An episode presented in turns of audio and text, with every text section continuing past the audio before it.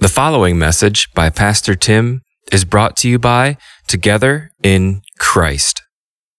Jonah chapter 3 is where we find ourselves, as I said. A few years ago, uh, not here, a different church, I, I preached a sermon series on the Ten Commandments. I can't remember how long it was. I don't remember if I did five weeks, six, seven weeks. I don't remember, but I remember after uh, one of the members of the church came to me and said, You know, I was really disappointed when you said what you would be preaching on in this series, the Ten Commandments. He said, We all know those. We've heard them. That's old hat. And I thought, what in the world is he going to say for that many weeks when it comes to the Ten Commandments that we don't already know? But he said he was actually really thankful we went through it uh, that God used it in his, in his life. And I don't say that to brag on me, because if I were to go back and look at those notes, I'd probably hate them. That's what I'm finding as I uh, grow, uh, how it's embarrassing, the stuff I maybe had said before. Um, but I say that because I think we approach Jonah that way. I mentioned that the first week. We look at Jonah, we hear about Jonah, and we say, I know about that. Gosh, in children's church, I went over that every all the time. And you know, that's the easy hanging fruit for children's ministry to talk about the fish that swallowed a guy and to do crafts with it. We we know we know this story, but I hope that we've seen over the past two weeks and continue the next two weeks that God gave us the book of Jonah for a reason. And not just to teach our kids, which we should teach our children about that, uh, but for us for us to grow, for us to know more about God, to know about His character, to know who He is. And in, in turn, that causes us then to really worship Him and to honor Him like we are supposed to do and like we should do. And so, so far as we've went through Jonah, we've, we've seen the first, through chap- first two chapters. The first chapter, uh, we saw that God called out to Jonah, said he needed to go to Nineveh and declare to them that God saw their wickedness. Jonah decided that was not a good idea for him to do, and so he, fle- he flees, he runs away. Uh, God gets his attention through a storm. He gets thrown overboard. This is a really small version. Gets thrown overboard. And as we saw last week, he gets swallowed by a fish. And so last week in chapter 2, I hope you were here for that, we saw Jonah's prayer, it says, from inside the fish. And in Jonah's prayer, he describes for us kind of how he was drowning and, and all his situation of being thrown into the water, how his, he was wrapped with the, with the seaweed. He was at the bottom of the pit. He said, I was in Sheol, and there, but there it says, God, you heard my cry and you saved me. And we saw how God saved him, even in the midst of his sin, in the midst of his rebellion and running, how God would use a fish to save Jonah's life. And Jonah would make a vow to God, saying, I'll worship you and I will do what you told me to do. And, and so at the end of chapter 2, in verse 10, it says, The Lord spoke to the fish, and the fish vomited Jonah out onto, onto dry land. Now, I don't know how long from verse 10 to the beginning of chapter 3, I don't know how long of time uh, is there, but nonetheless, we're going to see what Jonah does after this encounter with the fish. So follow along with me in Jonah chapter 3. It says, Then the word of the Lord came to Jonah the second time, saying, Arise, go to Nineveh, that great city, and call out against it the message that I tell you. So Jonah arose and went to Nineveh according to the word of the Lord. Now, Nineveh was an exceedingly great city, three days' journey in breadth. Jonah began to go into the city, going a day's journey, and he called out, Yet 40 days, and Nineveh shall be overthrown. And the people of Nineveh believed God. They called for a fast and put on sackcloth, from the greatest of them to the least of them. The word reached the king of Nineveh, and he arose from his throne, removed his robe, covered himself with sackcloth, and sat in ashes. And he issued a proclamation and published through Nineveh, through Nineveh by the decree of the king and his nobles let neither man nor beast, herd nor flock taste anything. Let them not feed or drink water, but let man and beast be covered with sackcloth and let them call out mightily to God. Let everyone turn from his evil way and from the violence that is in his hands. Who knows? God may turn and relent and turn from his fierce anger so that we may not perish. When God saw what they did, how they turned from their evil way, God relented of the disaster that he had said he would do to them, and he did not do it. Jonah chapter 3 is a pretty amazing chapter. It's pretty astonishing of what we see here, and I hope that we can unpack that together this morning and see what God has for us. In verse 1 and 2, we see one of the characteristics of God. We see something very special here because it says, The word of the Lord came to Jonah a second time. God gave Jonah a second chance. Maybe you've had a second chance before. Second chances at times can be very hard to come by. But when we do receive a second chance, they, they can really feel like, like fresh air when we're given them. You know, maybe we, we had done something and we didn't do it as well as we had hoped. Maybe this is at work or something. And you're like, man, I just wish I had another chance to show that I can do what I, what I said I can do. And your boss comes to you and gives you that second chance. And it just feels, it feels good to be able to do that, to be able to have this opportunity to almost redeem yourself, to show that you are worthy, that you are able or capable to do what you said. Or sometimes it's a second chance where you messed up a relationship, right? Where you fell short in a relationship or whatever it might be, and that person has given you another opportunity. You know, they've given you another chance to, to again, maybe prove yourself or whatever it might be, or to redeem yourself. Now, there are times, though, where second chances are very hard to come by. Uh, for example, if, if, I, if I gave you some money and trusted you with some money, and you failed with that money, and you came back to me and said, I, I lost it all, it might not be a big deal if it was $5. But if I gave you $50,000, I'd never give you money again if you squandered it. You'd never see another dime of my money. You would not receive a second chance. It just wouldn't happen. And I'm sure you think that same way as well. And so sometimes second chances are, are difficult to come by and just do not seem deserved, or I don't, yeah, I don't deserve it. Jonah, as we find him here at the beginning of chapter 3, if he's done anything, he's messed up his life. He's messed it up completely. He heard from God very clearly in chapter 1 Jonah, go do this. And Jonah's response was, I'm going to do the opposite. I'm getting out of here. I'm getting away. And he flees. He even endangers other people's lives. He's been through some crazy situations. And now he finds himself being given, for some reason, a second chance by God. And it's interesting to note as well Jonah didn't seek after this second chance. He only wanted to hear from God the one time, and his answer was, No, I'm not doing this.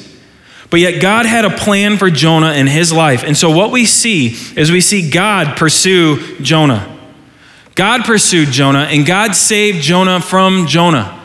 He saved him from himself. It took a fish, it took a drastic situation, but God pursued Jonah and got Jonah's attention. And so, what we see in verses 1 through 2 is we see God giving Jonah a second chance.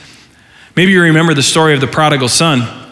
But in the story of the prodigal son, you remember the, the son uh, wants basically his father dead and says, Give me my inheritance. I'm getting out of town.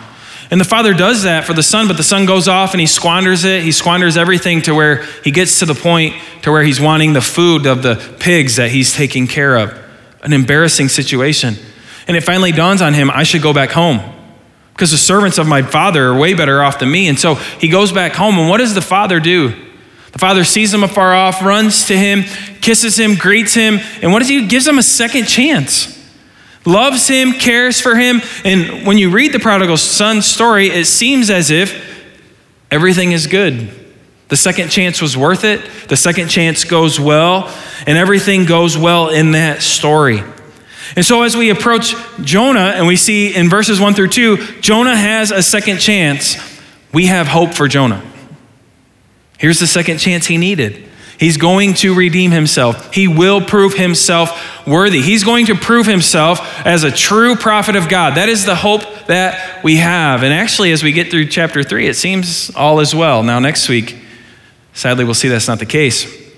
But we're thinking, yes, a second chance. This book is going to have a happy ending. It started out rough. It started out with the prophet of God running away. It started with him being thrown into the sea. All this, but it's going to end up good. That is our hope. And so as you get to verses 3 and 4, we see Jonah doing the job of an evangelist. Jonah does what God has told him to do. He rises, it says. He goes to Nineveh, heads there, which is a long journey away. It talks about how big Nineveh is, all this stuff.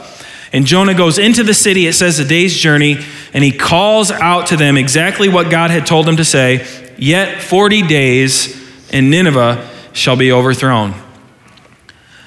Wouldn't you be, wouldn't you be so excited if today I said, All right, guys, this is what I need you to do? I need you to go into Monroe. We're going to do a parade right after this. We're going to parade through the city. And I just need you to tell everybody they're about to be destroyed. Just, just yell it to them Now, there are some who do that. We see them on the corners. What a strategy. I mean, what a great evangelism strategy Jonah has been given by God here to go into town because as I as I read these words, I don't see anything about God. I don't see anything about Yahweh or the Lord. It's actually only 5 words in Hebrew. And it, that's how it's translated for us. Yet 40 days and Nineveh shall be overthrown. Now, of course, it'd be silly of us to think that maybe this is all he said. Uh, it could just be a summary of what he said. Maybe, maybe Jonah even had the opportunity to tell people his whole story. Listen, man, 36 hours ago, I was in a fish. I don't know. I have no idea. We, we don't know. All we have been given are these words Yet 40 days and Nineveh shall be overthrown. This is the message that God gave to Jonah to tell the people of Nineveh. And then what do we see happen after these five words? Because for us, this wouldn't be a very effective strategy. But yet Jonah was faithful in declaring what God had told him to say. This is the things that Jonah said. And when we get to verses 5 through 9, we find something amazing happen. God uses the power of his word, and the Bible tells us all of Nineveh responds to the word of God. Everybody. The people start to hear Jonah. They start to hear what he has to say, and it tells us that the people start to repent of their evil. They start to repent of, the, uh, of all the things that they had been doing. You remember what I said about Nineveh, what we know about them historically, is they were some of the most evil people ever. The stuff that they did, the things that they would do to their enemies and, and just destroy them and mutilate their bodies and parade it around, this was common sight in town. And all of a sudden, Jonah goes in, shares the word of God with them, what God tells him to say, and people start, start falling to their knees. And not just people, it makes its way all the way to the king of Nineveh. And the king of Nineveh doesn't respond how we would expect the king of Nineveh to do, who already hates Israel, who would rather see Israel destroyed. He doesn't say, I don't care what their God says, I'm going to demolish them. No, what we see is how he responds to the word of God through Jonah, as we see even he himself begins to repent. It reminds me of what Hebrews chapter 4, verse 12 says. It says, For the word of God is living, it is active it is sharper than any two edged sword, piercing to the division of soul and of spirit, of joints and of marrow, and discerning the thoughts and intentions of the heart. You see, the people in Nineveh, they seem to have some sort of faith here. There's some sort of faith going on here, and it leads to this repentance of the God that Jonah seems to be talking about. And imagine what that had to be like, what it had to be like in that town for all of these people to be falling on their knees and repenting, for the king to fall, to take off his royal robes, the, the splendor that he would wear. He takes off his robes, falls down, wears sackcloth and ashes, and writes a law into the land nobody eat anything. We need to fast. We need to fast. We need to repent of the things that we are doing. And it's interesting what he says, because what he says in verse 9 isn't a guarantee. The king falls and he says, Who knows? maybe, just maybe, if we repent, God will relent. Maybe he will relent and not do what Jonah is saying is going to happen. And so his hope is in the character of God to show mercy to Nineveh. That is what he is hoping for. And so we see God moving in a miraculous way in this town. And the way that he does it, at least what we have, is through five words, five Hebrew words. But here's, here's what makes those five words so special they're God's words, it's His word. Not some man. This isn't something Jonah came up with. It's not some strategy that Jonah thought of. It is what God wanted to be said, and it's what is said. And what we see happening is we see that double two edged sword cutting to the bone and to the marrow of these people. And they are starting to repent and just asking God, if you might, relent from this. And so when we get to verse 10, the last verse of chapter 3, as we see this story unfold, we wonder what God will do. And in a beautiful picture of God's character, of what we see in Him, we see Him show mercy on those and who, in our eyes, and definitely in Jonah's eyes, did not deserve it. Those people did not deserve the mercy of God. What they deserved was to be destroyed. In fact, Jonah probably had a problem with the whole 40 day thing. How about 40 minutes? These people need to be gone. They need to be destroyed. But yet, God, because these people repent, it says that God relents. It says that he relents of the disaster that he said he would do to them, and he did not do it. What a beautiful picture of God's mercy. What a beautiful picture of the characteristic of God his steadfast love, his patience with people, the mercy that he continues to pour out on people. So, as we look at chapter three, what are some things that we can learn together? Well, I think there's three things that I want to I want to point out for us this morning. The first one is this: we see in Jonah chapter three the truth that God uses foolish things of this world to shame the wise. Jonah, just to me, seemed like a bad option. There's a lot of people God, I'm sure, could have used to go to Nineveh and to, and to share with them these words that he had for them. But for some reason, God chose Jonah to be the one to do this. And all we really have seen in Jonah here, right, is bad. We haven't seen anything good from him. All we've seen is bad. And we've seen this failure, and then we see him come to this near death experience. And so I would ask myself, wouldn't it be smarter if God would choose somebody else? Maybe, maybe go to somebody with a clean slate.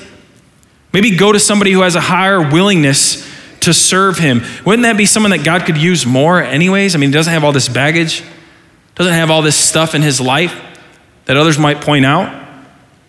But no, we see God use Jonah, and in using Jonah, he shows us a couple things, again, about himself and also in his dealings with people. Number one, it shows us Despite all of Jonah's flaws, God loved Jonah.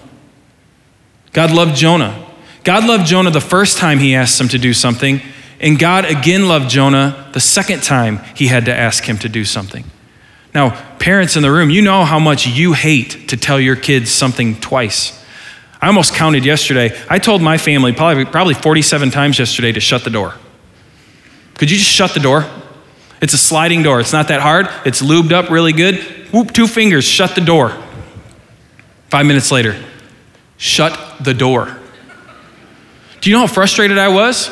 I mean, so exceedingly frustrated. And so when I see Jonah, again, the dad in me says, You're only hearing it once. One time's all you get. And then I'm done with you. I don't need you anymore. But yet God loved Jonah. And he loved him so much that even in his rebellion, God loved him enough to reach out for him to seek after him, to make him into the man God wanted him to be so that he could then go and be used for the service of God. And so God had this plan for Jonah. And it's amazing to see how God used all of Jonah's life, all of his circumstances, and he used all of Jonah's circumstances for good. Everything about Jonah's life, God ended up using for good. Maybe you've heard this verse. Maybe it's been read to you and you've been through a difficult situation, and maybe you're sick of hearing it. But Romans chapter 8, verse 28 tells us this. And we know that for those who love God, all things work together for good, for those who are called according to his purpose. Now we say, what does this mean? I've heard this read over people who have cancer and they're going into surgery. Remember, all things work together for good. And we wonder, what does that mean? Are you telling me that the good that's going to happen is I'm going to be cancer free? No, that's not what that verse is getting at. That's not what's being talked about here. What's, what, what, what is happening here is we see this in the life of Jonah. All the bad things that Jonah did, all the rebellion, all the running, all the going on to the ship, all of the, you've got to throw me overboard. I'm not willing to do it myself. You're going to throw me overboard. All this stuff, all in the fish's guts, all the prayers, God ended up using all of these things in Jonah's life for what? For a whole city to repent a whole city to repent.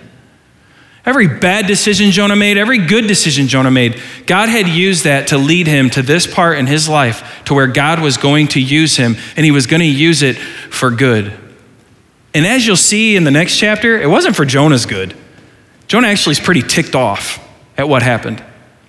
But it was for the good of 120,000 people, scripture tells us. 120,000 people. God used all of these things in Jonah's life. I don't know what you think about your life. I come across people all the time who tell me they are too bad for God. They've done too much bad stuff for Him to forgive them or to use them. Well, I'm here to tell you today that Scripture tells us something very different. God can use all the things in your life and He can use them for good. The way you acted in high school and in college, maybe you're embarrassed to talk about it. But God has taken you through a journey in your life, and in all your sin, God can use that for good, for His glory, for His purposes. Notice it says, for those called according to His name, for His purposes to be done. God can do that in your life. You're not so far out of reach. If anybody was out of reach, it was Jonah. He wanted nothing to do with God, but yet God used him. God used this foolish man for a whole city to come to faith in him. Paul would talk about this to the city of Corinth. In 1 Corinthians chapter 1 verse 27 to 29, it tells us, "But God chose what is foolish in the world to shame the wise. God chose what is weak in the world to shame the strong. God chose what is low and despised in the world, even things that are not, to bring to nothing things that are, so that no human being might boast in the presence of God." I don't know what you think about yourself. You might think you're nothing. I would say that's the perfect spot. That's a perfect spot for God to use you. If you really feel that way, you say, I, am not worth anything. I don't know how anybody could use me. I'm, I struggle with this and I struggle with that. I would say you are to the point right now where God can use you. If by faith you would trust in Him. If by faith you would obey His word and do the things that He's called to do. Because, I mean, that's what Jonah did.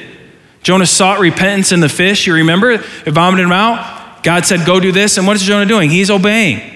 He's going and he's doing what God has called him to do now. Despite all of those life circumstances before, he's doing what God has called him to do, and we see God using him mightily. In Matthew chapter 12, verse 38 through 41, I'm bringing this up every week on purpose to show us how Jesus fits into this Jonah story. But in Matthew 38 through 41, Jesus, I believe, is pointing us to what I just read in 1 Corinthians as well, because remember what he said. This is Matthew 12. He says, Then some of the scribes and Pharisees answered him, saying, Teacher, we wish to see a sign from you. But he answered them, An evil and adulterous generation seeks for a sign, but no sign will be given to it except the sign of the prophet Jonah. Well, then the question would be, What is that? What's the sign of the prophet Jonah? It says, For just as Jonah was three days and three nights in the belly of the great fish, so will the Son of Man be three days and three nights in the heart of the earth. The men of Nineveh will rise up at the judgment with this generation and condemn it. For they repented at the preaching of Jonah, and behold, something greater than Jonah is here. Well, what is Jesus getting at here? You see, the Pharisees and the, and the scribes in them, they wanted a sign. They, they said, We want to see something miraculous, Jesus, to prove who you are. Now, all the healings apparently weren't enough. The deaf hearing, the blind seeing, the mute being made to talk, the dead coming back to life, broken legs being healed, all these different things apparently wasn't enough for the Pharisees. And they said, We need more. And Jesus' response to them is, You don't need more. What you're getting is the sign of Jonah. You will get the sign of Jonah. And what is Jesus doing here? He's pointing them to his death that is about to come up. Jesus' death would be the sign that they would need to know the truth, but yet this still would not be enough for them. That's what Jesus says. At least when Jonah went into Nineveh and called them to repent, they all repented. But listen, Nineveh is going to judge you. Why? Because when you see the sign of Jonah, you're going to do nothing about it. In fact, you're going to be the one killing me. What's happening there? What's the situation that's going on there? I'll tell you death is weak, death is foolish. Death, death isn't for the strong and for the mighty. Death doesn't make sense. You're telling me that you are going to win over all these people through death? That's dumb. That's foolish. That's unwise. But that's why Paul would say God uses the foolish things of the world to shame the wise. Because in Jesus' death that he shows his victory. In death, Jesus produces life. In his death, he gives us life. John chapter 12, beginning in verse 20.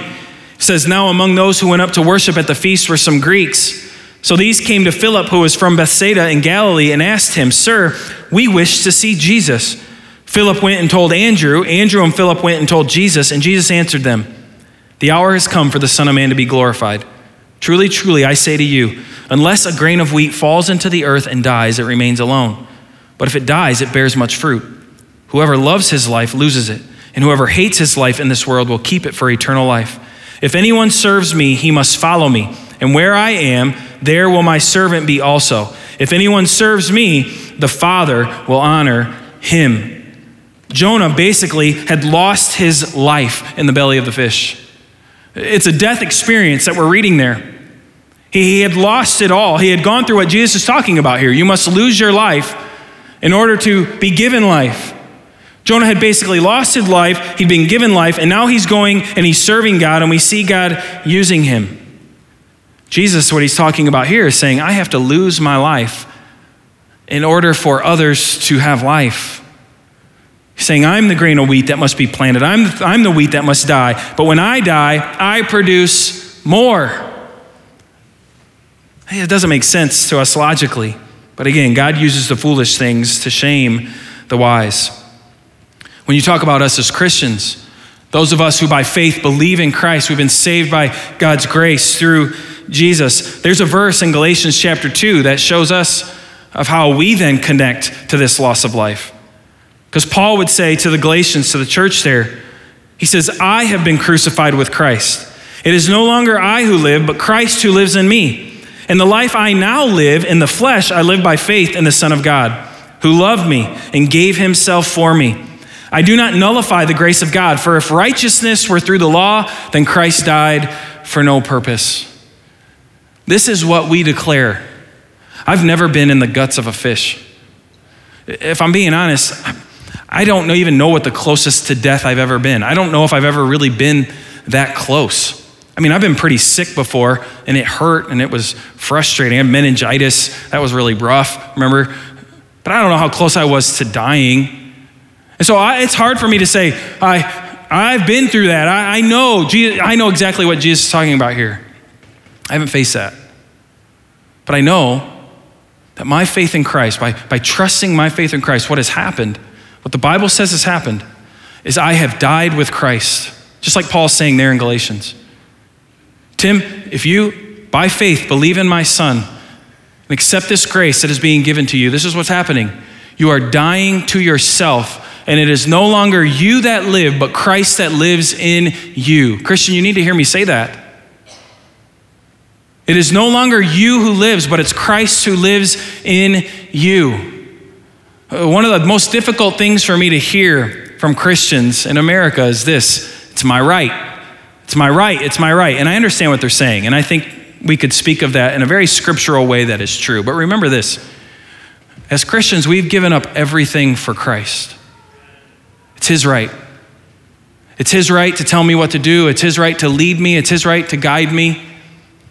Right? It's his right. My life is his. I've handed over all my rights to him. Why? For his righteousness, because of his salvation that he has given me. It's worth it.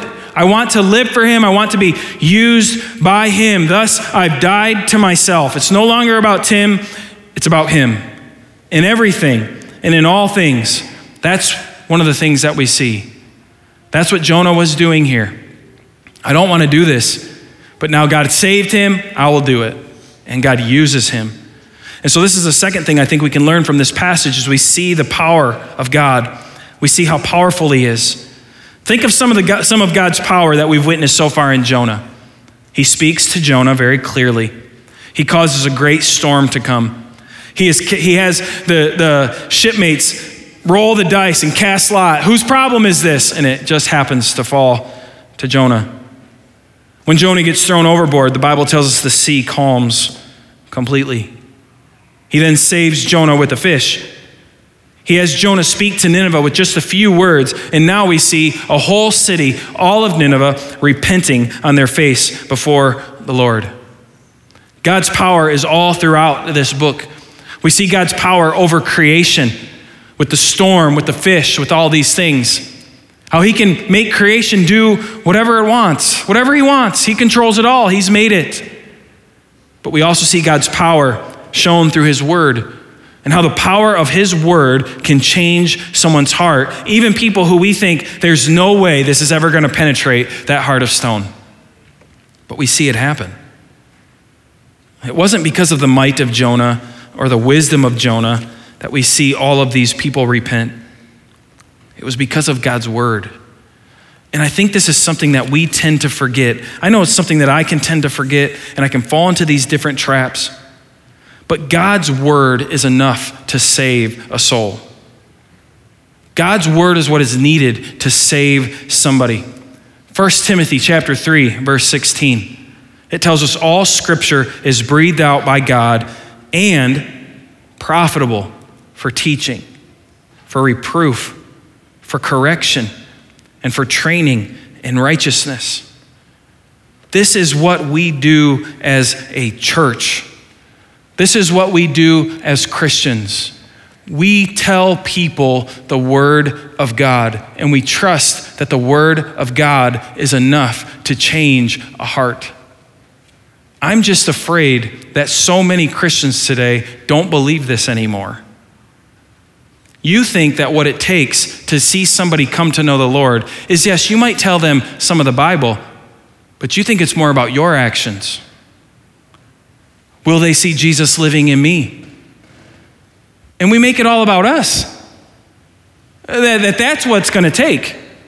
Yeah, Tim, tell them the word of God, but then also make sure you tell them all the accolades you've done. Tell them how good of a husband you are, or how good of a dad you are, or how you pray this many times a day. Make sure you tell them you've read the Bible 14 times and you know all about it because that's what it, that's what's going to take. And they're going to be like man this guy is real. I want what he has therefore i'm going to be a christian. We think that's where the power lies. The power doesn't lie in me. The power doesn't lie in you. I have no doubt as we read chapter 4 of jonah at least halfway through jonah evangelizing he was already ticked off. Oh my gosh this is working. No this wasn't what i thought would happen. I thought they would get destroyed. This is working. And all I'm telling them is repent because in 40 days you're going to be destroyed.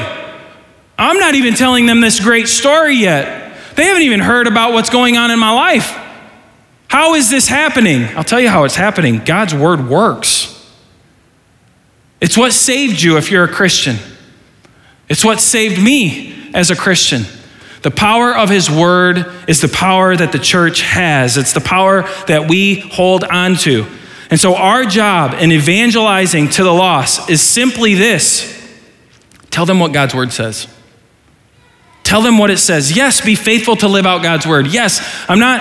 I'm not saying God doesn't use that ever in people's lives. Yes, be faithful to live out God's word. Guess you should do that anyways.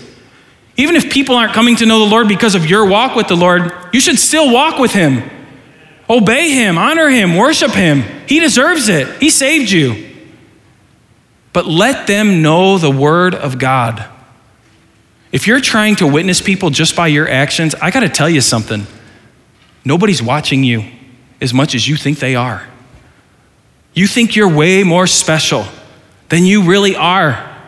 They're not staring at you. If you teach in the school, I know teachers are about to go back. What a great place to evangelize. But I got to be honest with you, teachers, your students aren't looking at you saying, What an awesome Christian she is.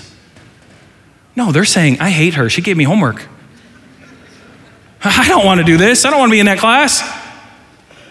We have to be willing to share the word of God with them. Now, I know this is a daunting thing because many of you are saying, I don't know it that well. There's ways to know it more. Uh, let me give a little, let me give a little commercial.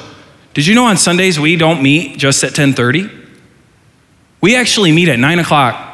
And these rooms are filled with kids learning about Jesus, with teachers who've been faithful to teach them about it.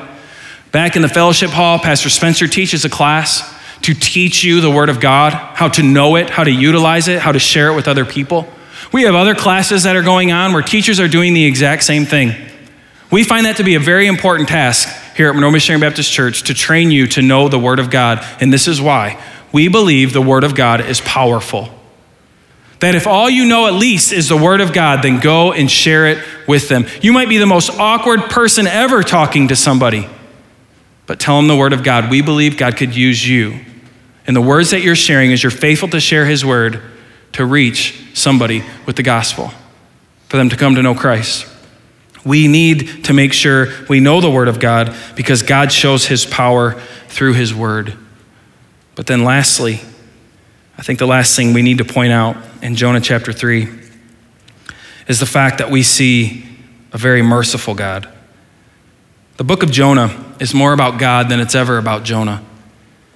And one thing we learn about God as we read Jonah is we read that he is full of mercy. The amazing way here that God deals with Jonah, a prophet of Israel in rebellion, yet God still loves him enough to pursue him. And not just pursue him to bring him back into the fold, no, he pursues him to use him. To use him for his glory and for his purposes and for his honor. This is only because of God's characteristic of mercy that he pours out in Jonah and in Jonah's life. Or how about the way we see in chapter 3 that God saves Nineveh, a people of corruption, a people full of hatred and cruelty, yet still shown love and mercy when they fall on their knees and repent before God. When they give their life over to the Lord, God doesn't say, too late, enough's enough. I've already determined this and it's going to happen. No. God shows his mercy on these people and he, and he loves them. And the Bible says he relents. I don't have time to talk about relenting and God relenting. It's an interesting study, something maybe we'll talk about later. But it shows us his great mercy. Even the king, if anyone deserved to die, it would be the king. He's the one most guilty. But yet the king is given forgiveness when he falls on his face before God. This is the God that we see all through the Bible. We see a God of steadfast love. That word comes up again, Hesed, a God of steadfast love who continues to show his love to Israel, even when they disobey him, over and over and over again. Constantly failing, constantly falling short, but God is constantly loving them, constantly showing them his steadfast love, even when they do not deserve it. Or how we see God relent from punishment. This isn't the only time the Bible tells us that God doesn't punish Gentiles when they repent. There's other places we see God do this, and He gives them mercy and shows them mercy. I was even reading this week in Mark uh, when, when Jesus deals with the, with the woman who's a Gentile who comes to him and asks, and asks for uh, forgiveness and asks for some things from Jesus. And you remember Jesus has that really horrible response, it seems, to her, saying, Why would I care about the dogs over here? You're, no, you're not an Israelite. You're all these things we see. He says, No. And the woman's response was, But even the dogs eat the scraps that fall under the table. And what does Jesus do? He doesn't say, Too bad. We see his mercy. Oh, your faith. Your faith has made you whole. Right? He, we see that relenting again of, of sin because God is a God of mercy. Through Jesus today, there are many of us who would raise our hands and say, We have found his mercy through Christ. We have been given his mercy. In one of the books that I've been using some, it comes from Core Christianity. It's their little Bible study on the book of Jonah. It's written by a pastor named Adriel Sanchez. He said this, and I wanted to read it for you because I thought it was really good the way he worded it. He says, Why does God relent from the judgment against you? Because, like the king of Nineveh, our king, Jesus, arose from his throne, took off the splendor of his royal robe, took upon himself something much lower than sackcloth, human flesh. He came down to the dust of the earth. He sat in ashes. But Jesus didn't accept this humiliation because he had sinned. No sword hung over his head. No judgment threatened him. He emptied himself of his infinite royal splendor because the judgment threatened you and me. When you're in Christ, when you turn your eyes to Jesus, the judgment that threatened you is removed. God relents eternally. It is only through the cross that we have peace with God. And it is only through the cross that our inner contradictions find resolution. God is utterly just and infinitely merciful. He executes justice on the cross so that the guilty who look to Christ can find grace. By turning from our sin to Jesus, our longing for both justice and mercy are satisfied. It's not a far stretch to go from Jonah to Jesus. It's not a far stretch to see this. And maybe some of you are thinking, well, like the king and like them, I'll repent and God will honor my repentance and save me. It's nothing that we do. And that's the point that gets brought up here so beautiful. That's why I wanted to read it. Our king took off his royal robes, came here, and while the king did his best to Nineveh to get the word out to save the city, Jesus actually, in his power and might, has the ability to save us by his life that he lived. As he said, he relents and shows us mercy when we trust in God's grace and what he did with Christ on the cross. I hope that's you this morning. I hope that you've trusted in Him. I, I hope that you've experienced the mercy of God. I hope you're not continually running and pushing it away, thinking, I'm too bad for that. God can't, God can't save me. God can't use me. I'm destined for hell, and so be it. That's not true. God saves sinners, bad sinners, horrible sinners like Jonah, like me, and like you. And his mercy is found. His mercy is there, and it's found at the cross. And what Jesus did for you, and what Jesus did for me, and what we could not do for ourselves, Christ has done it. Jesus would say, You've been given the sign of Jonah. Do you believe that? The Pharisees would say, No, that's too foolish. But what about you? Do you believe in the sign of Jonah? In Jesus' death, his burial, and his resurrection? Do you believe in that for the forgiveness of your sins, for salvation? If you do, then praise God for his mercy. If you don't, would you? Maybe the Holy Spirit's working in your life this morning and you're saying, man, I, for the first time, I'm, I'm really thinking this is true. For the first time, I'm really thinking that maybe, maybe what the pastor's talking about is talking to me. That's the Holy Spirit working in your life. That's the Holy Spirit drawing you to Himself, saying, This is, this is truth. Jesus has died for you. Would you, by faith, just accept that this morning and thank Jesus for what He's done for your life? The Bible says when you do that by faith, that you'll be forgiven, that you've received God's grace. I'd love if that would happen in your life this morning. And we trust that God is working. Let's bow together, let's pray, and have a time to respond to the Word of God today. God, I thank you for what we see in Jonah chapter 3. I'm thankful that Jonah was obedient and was willing to uh, do what you asked him to do, to go into that town. That had to be scary for him. For all he knew, he was going to die as soon as he stepped foot in that town and started saying something. But yet he trusted you and by faith went into Nineveh. By faith and being obedient to you, he shared the words that you had him share. And God, what you've shown us in this chapter is your mercy on people, on your creation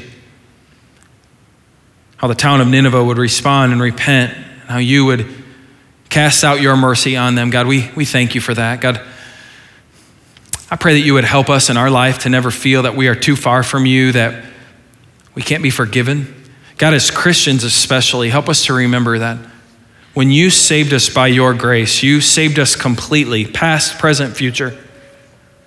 God, that doesn't stop us from still coming to you and repenting of sin daily in our life, but God, it enables us that when we come to you to repent of sin, we know that you forgive us because you already have. And God, that's a great gift that you give us as Christians. And so help us to be faithful to remember that, to know that, to hold to that. But God, no doubt there's people here who just, they haven't trusted in you with their life. They continue to think they can do it on their own. They think maybe it's for older people. It's at a later time in their life. God, help them to see your truth this morning. open their eyes, crush their heart of stone. And God, I pray that you would save them by your grace. God, help us also as Christians to be faithful to the things you call us to. Like I said, Jonah was faithful to go. God, help us to be faithful in our lives as we go to work, as we meet with family, as we do things with friends. Help us to be faithful to what you call us to do. But God, I pray that you would help us to know your word, that you would saturate our heart with your word, that we would meditate on it so that we can speak it and share it with others. Because, God, that's, that's the power that you use. So, God, I pray that you would use your word in our hearts this morning to cut down to the bone and the marrow. God, oftentimes that hurts, it's very revealing. But God, we know that it draws us closer to you. And so we praise you for those moments. So, God, I just pray now that you'd help us to respond to your word how we should. Help us to sing this song as praise and worship to you, to the God of power, to the God of mercy. God, we love you this morning. We worship you. We pray this in Christ's name. Amen. Let's stand, let's sing together. You have been listening to a message by Pastor Tim from Together in Christ. This content has been provided to you by Monroe Missionary Baptist Church. For more information, visit us online at mmbconline.org.